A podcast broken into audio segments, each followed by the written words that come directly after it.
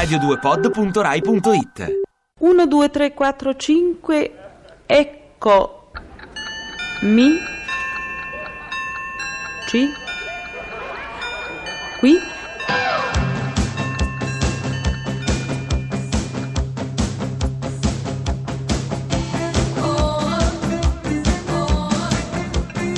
Pezzi da 90.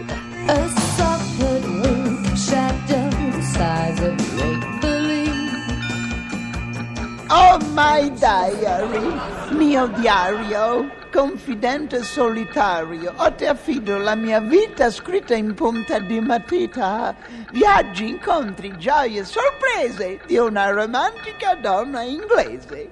Oh my diary, mio diario, ho appena finito di scrivere una lettera alla cugina Bessie Lou.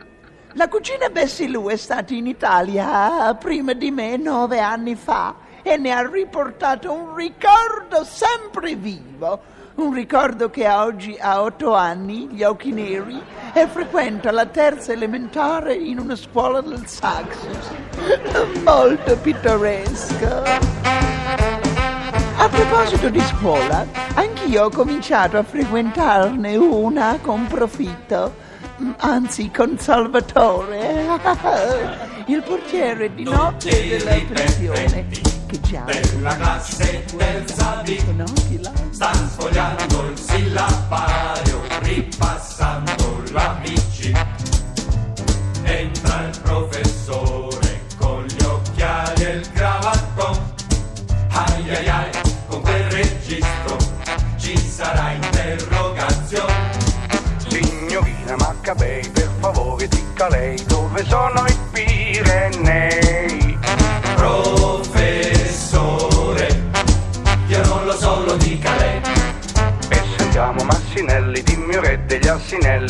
Sono i Dardanelli. professore io non lo so lo dica lei Ed è il momento, cari amiche e cari amici, di intraprendere il nostro vagabondare nella storia. Oh, che Ti meraviglia. piace questa cosa? Ti piace? Sì. In realtà io ti vedo le carte baffi, Sì, appena sì, sì, pre- vedi che do di piglio al tomo, Sì. Che apro e Mi sfoglio il- metto qua, con il temperino comincio a incidere il banco.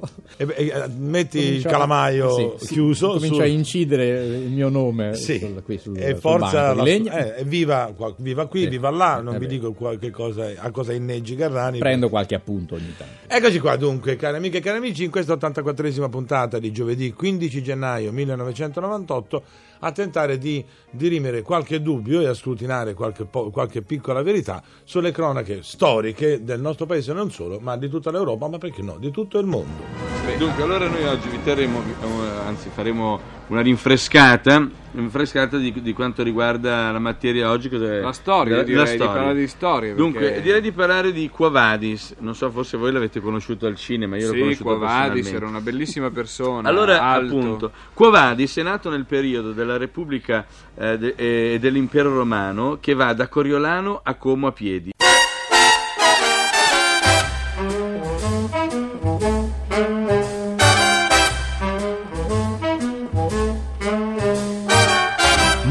Voudrais m'offrir une grosse voiture, rouge et verte avec des ailes chromées, pour me pavaner dans la nature. Moi, je préfère les marchés pieds.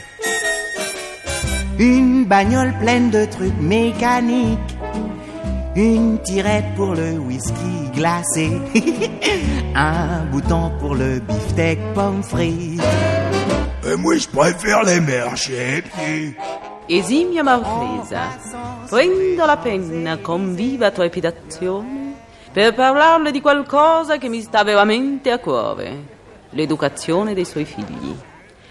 Da quando ebbi l'onore e il piacere di vedere le sue adorate creature varcare la soglia del nostro istituto, che allinea fra i suoi allievi più bei nomi d'Italia delle ambasciate estere, l'impressione estetica che ne ricevetti orientò subito tutte le mie attenzioni più particolari sui due cari suoi figli, Marco e Simonetta. Basso, trasandato, i lunghi capelli sciolti sulle spalle appena coperte dalla camicia a larghi fiori, Il caro Marco reca su di sé l'impronta della modernità Messa, Messa, accoppiata alla fierezza del suo rango. Mi scusi, Messi, mi scusi. Così come la dolce Simonetta, le lunghe gambe scoperte dall'infantile gonnellina, scherzosamente chiamata minigonna, è l'immagine stessa della più nobile tradizione di femminilità. Oh, abbiamo con noi Mina. Ha fatto un inchino in questo momento. Mina è una ragazza molto compita. Molto compita nonostante che appartenga a questa generazione così un po' scatenatella, no? Mhm. Ma questa generazione scatenatella non è villana, oltre che scatenatella, se permette, signor Ciotti. La precocità dei suoi figlioli, l'ho subito intuito, il cuore di un insegnante non si sbaglia mai, mi avrebbe dovuto dare stupori, rivelazioni e anche inquietudini.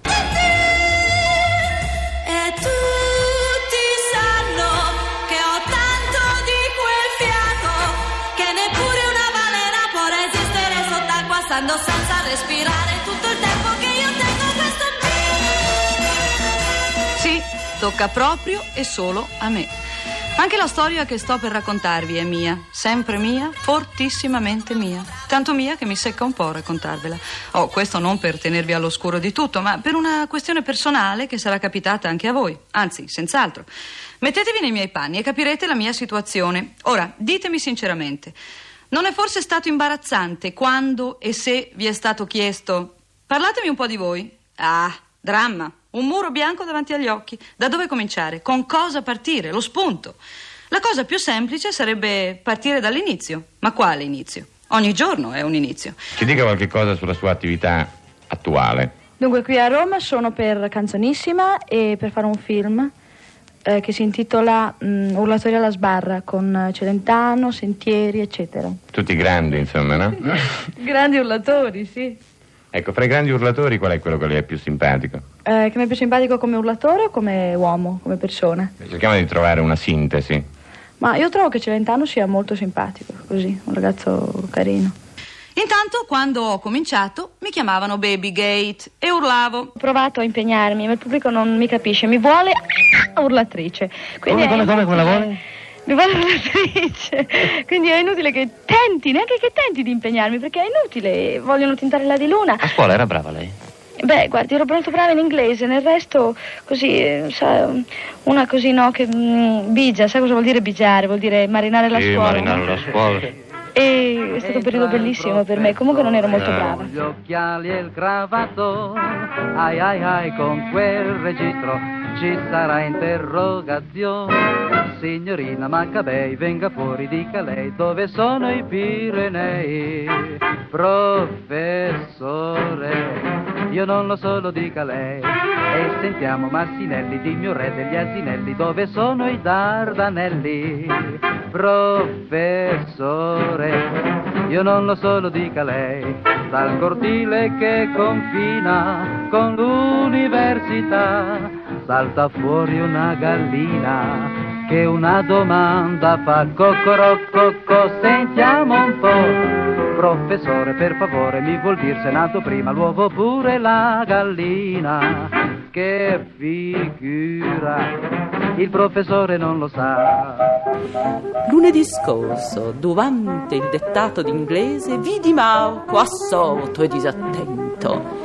Mi avvicinai al banco facendo le viste di nulla e notai che il ragazzo, anziché scrivere le ingenue frasi dettate, aveva disegnato un uovo. Ancora imperfetto nelle sue forme appunto voidali, l'oggetto risaltava sulla carta in tutta la luminosità della sua forma primitiva, sconvolta dall'episodio rivelatore di una così particolare natura artistica.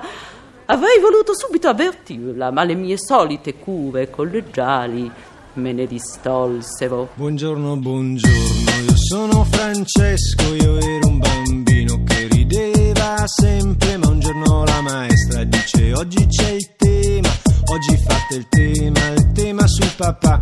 Un mio amico ha un bambino, il quale bambino ha iniziato regolarmente a sei anni le scuole elementari. Quindi a sei anni ha fatto la prima. A sette, non pienamente convinto, bambino riflessivo, ha ripetuto la prima. A otto anni ha provato la seconda, gli è piaciuta e l'ha ripetuta a nove anni. All'età di dieci, oramai lanciato, ha fatto la terza per quattro anni consecutivi e qui i genitori hanno cominciato a preoccuparsi leggermente.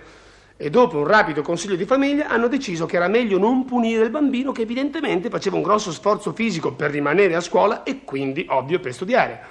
Così che il bambino, a 15 anni, promosso, ha intrapreso gli studi di quarta elementare.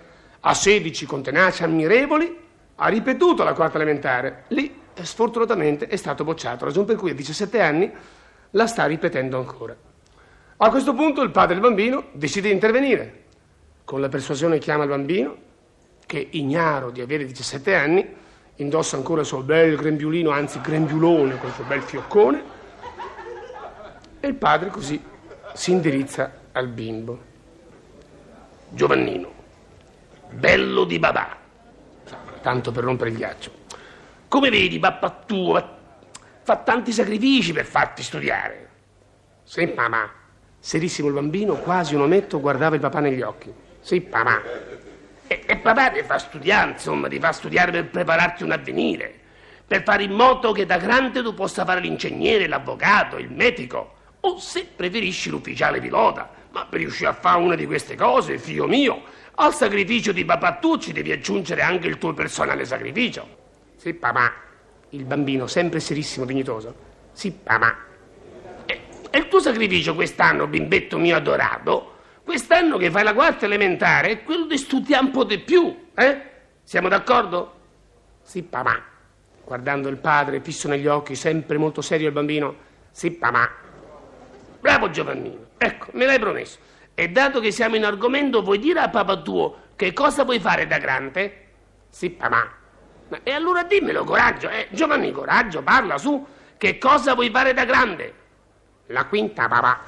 Brilla, brilla la scintilla, brilla in fondo al mare. Venite bambini, venite bambine, non lasciatela annegare.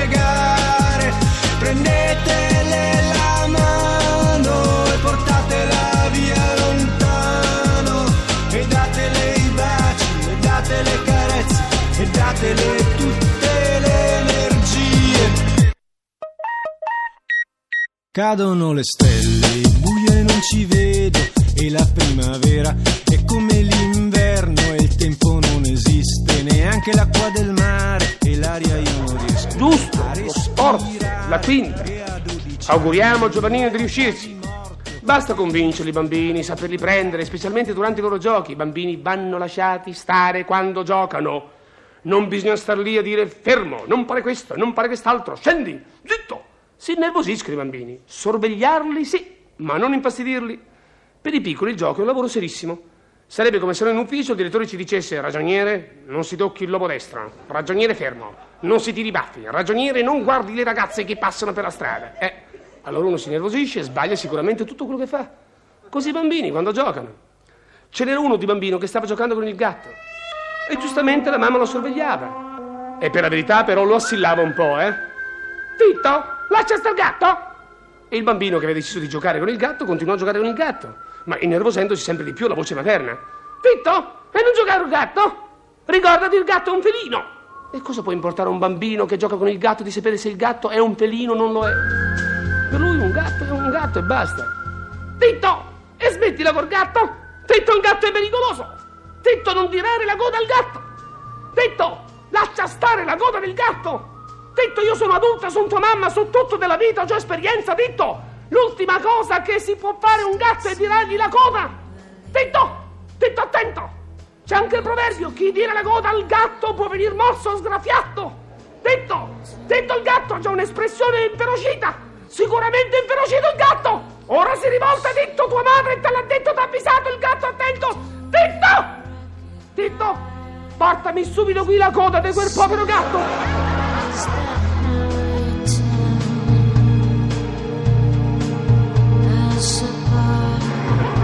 Nel dirle tutta la mia gioia per avermi dato la possibilità di osservare da vicino due geni fanciulli, mi è opportuno ringraziare ancora il marchese suo marito per aver assunto alle sue dipendenze mio fratello Gino, del cui lavoro spero sia pienamente soddisfatto con osservanza.